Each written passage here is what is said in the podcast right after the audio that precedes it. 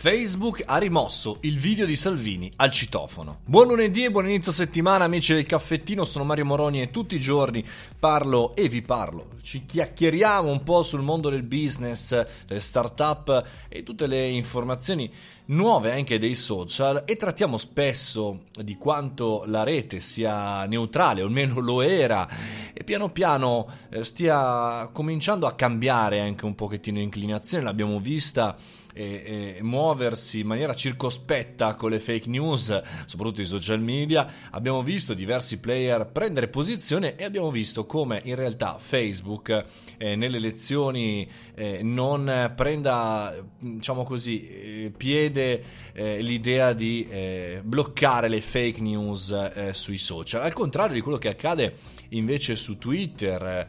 su Google e anche sulle altre parti digitali, cioè queste piattaforme bloccano in maniera abbastanza precisa e veloce le fake news e poi soprattutto non permettono di eh, fare advertising eh, senza controllare la notizia. Invece su Facebook un po' tutto è consentito, un po' perché appunto abbiamo detto più dell'85% eh, di chi parteciperà dei candidati alle elezioni americane investirà su Facebook proprio, il proprio advertising. E la notizia eh, di questi attimi, di questi giorni, è proprio questa, che Facebook in realtà in Italia ha preso, eh, diciamo, posizione bloccando, rimuovendo il video di Salvini. Ricordate magari eh, insomma, lo ricorderete, dai, via, che qualche giorno prima delle elezioni eh, in Emilia e in Calabria, importanti per la tenuta del governo eh, nazionale, Salvini aveva citofonato un minorenne per chiedere se spacciasse, ecco,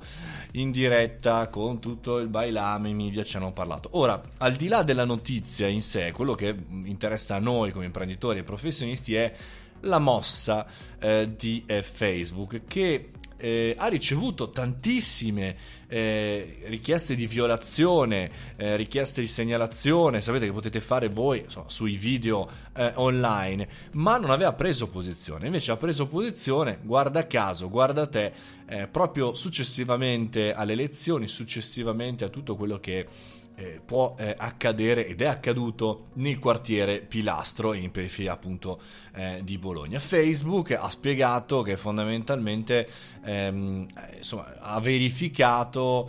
che il video insomma, è stato rimosso in, perché fondamentalmente c'era un problema di privacy eh, cara grazia e, eccetera eccetera. Insomma non è più visibile perché chiaramente si vedono i volti di tutti e via dicendo ora il ragionamento è questo è ma quando eh, Facebook prenderà posizione per far sì che in qualche maniera si rispetti la legge, ma in che maniera poi, che utilizzo ha, che eh, strumenti ha a disposizione? E poi è corretto che blocchi in maniera anticipata anche i contenuti video? Eh, non, magari non porta a un doppio problema questo, il fatto che comunque lede diciamo, la possibilità di comunicare. Insomma, interessante questo sguardo, anche perché di più e di meno noi facciamo sempre fatica a pubblicare foto perché si vede magari eh, la spalla di una ragazza, f- facciamo dei salti mortali perché c'è troppo testo all'interno delle immagini quando facciamo le nostre, le nostre campagne per i nostri produttivi, i nostri servizi e poi in realtà ci vuole una settimana, dieci giorni per bloccare un video palesemente, eh, chiaramente eh, con problemi di privacy eccetera eccetera eccetera. Ora io mi piacerebbe avere una versione ufficiale